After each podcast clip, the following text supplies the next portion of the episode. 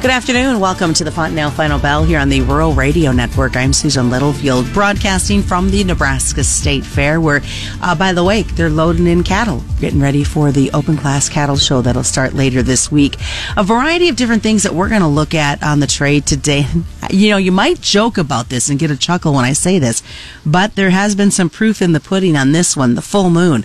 How is that affecting the market trade? We did definitely see some higher grains today, and wheat was the big leader with some strong trades. And then yesterday's crop progress report that came out as well. We are talking today with Sue Martin. Sue is Ag and Investment out of Clarion, Iowa. And let's talk about that because there's a lot of folks that do watch that. It's the same with the, uh, the old fog and the weather days.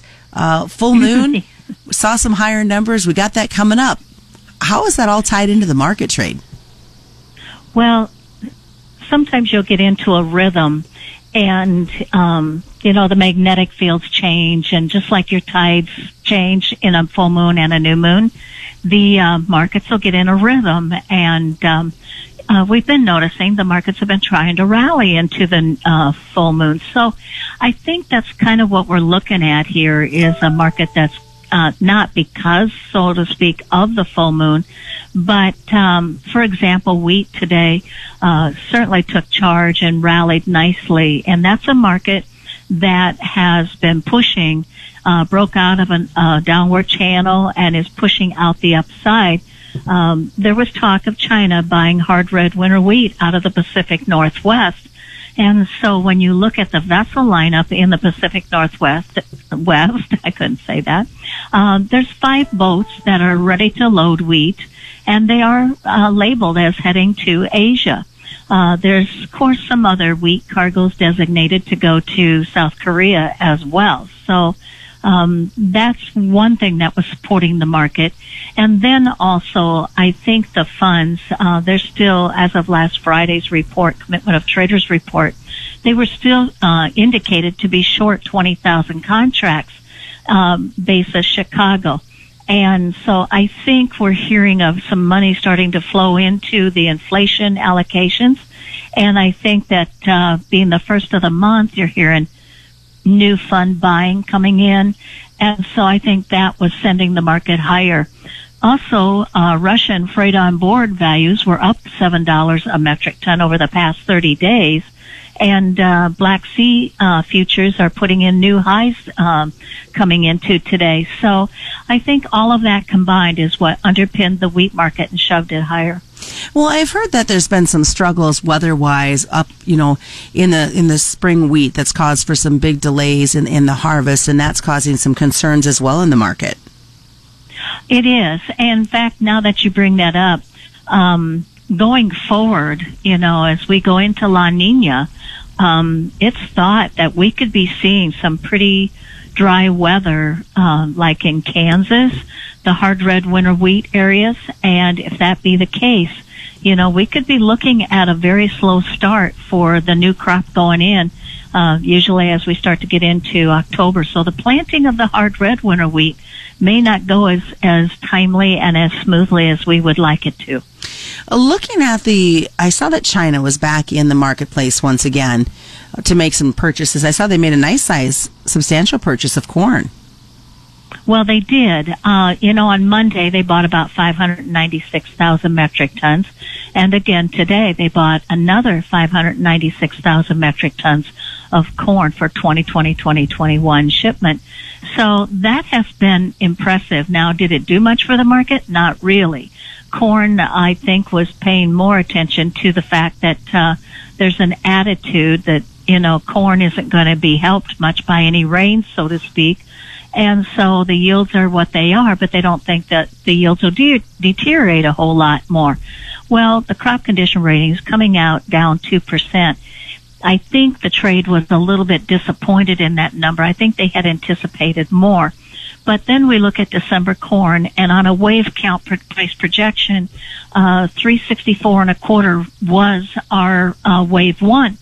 And usually you'll go right for those and then you'll get a little hesitation as you set up to go to wave two. Wave two is 380 and a half basis December corn. So I would not put that past that we could do something like that. We had a the, the corn condition ratings that came out yesterday, and I see that uh, roughly what 12% of the corn is mature. Um, Iowa, Nebraska, I think was 11%, so not very far behind the national average. And, and some say that's catching them by surprise that the crop is that far advanced.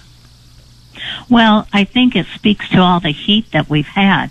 You know, these 90 degree plus days, you know, doesn't, ma- I, I'm told that when it gets over 90 degrees, it doesn't matter if you're 90 or 95 or 97, um, it's hot. And, um, these 90 degree days with warmer temperatures at night, um, 70 degrees or higher, um, certainly was pushing that crop ahead and pushing it ahead pretty quickly. Uh, soybeans, what are your thoughts there with where they're at progress wise? Well, you know, there was the surprise. And of course, um, beans got, you know, they were taking some of the moisture out and that helped shove us up to 966 and three quarters overnight on Sunday night into Monday. Then the crop condition rating came out and traders were thinking three to four percent uh, reduction and it came out at, I think they were dialing in a four, maybe a little more. It came out at 3% reduction on soybeans. And I think they felt that was just a disappointment. So the market fell 24 cents off of that high from the high of Monday into, uh, through the night of Tuesday, you know, Monday night, Tuesday morning. And that was a pretty good little setback very quickly from a high. So then now today we tried to bring ourselves back up and we did close higher, um, at the end of the day about a penny and a quarter according to pitch rate. But we noticed the electronic on the, um, uh, Globex was kind of being a little more weaker than that. So we're wondering if we aren't going to see a lower opening here on Wednesday. All right, well, stick around, folks. More's coming up.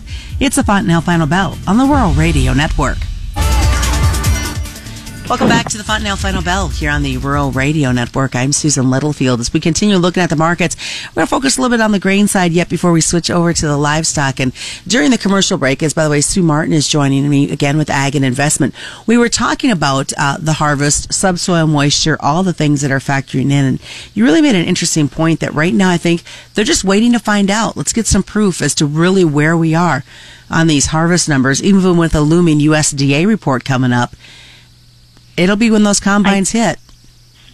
I think you're right, Susan. Um, you know, with this report coming out here on the 11th, um, you know, the September reports are always important anyway, but um, this one's going to be important, kind of like similar to the year of 2010, where all of a sudden, you know, the um, uh, Pro Farmer Tour was going out and they thought the crop just looked really great and had great potential and all of a sudden it just went south. And from there into the report in September and again in October, the yields dropped uh, via WASDE-NASS.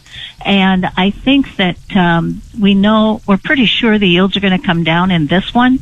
Um, it's a matter of will NASS surprise us and drop more? Because remember, they added a lot of bushels on here in the August report. So will they take all those bushels back or will they only take a portion of them? And uh, so that's part of what's uh, you know going to be on the radar here as we go through the next week.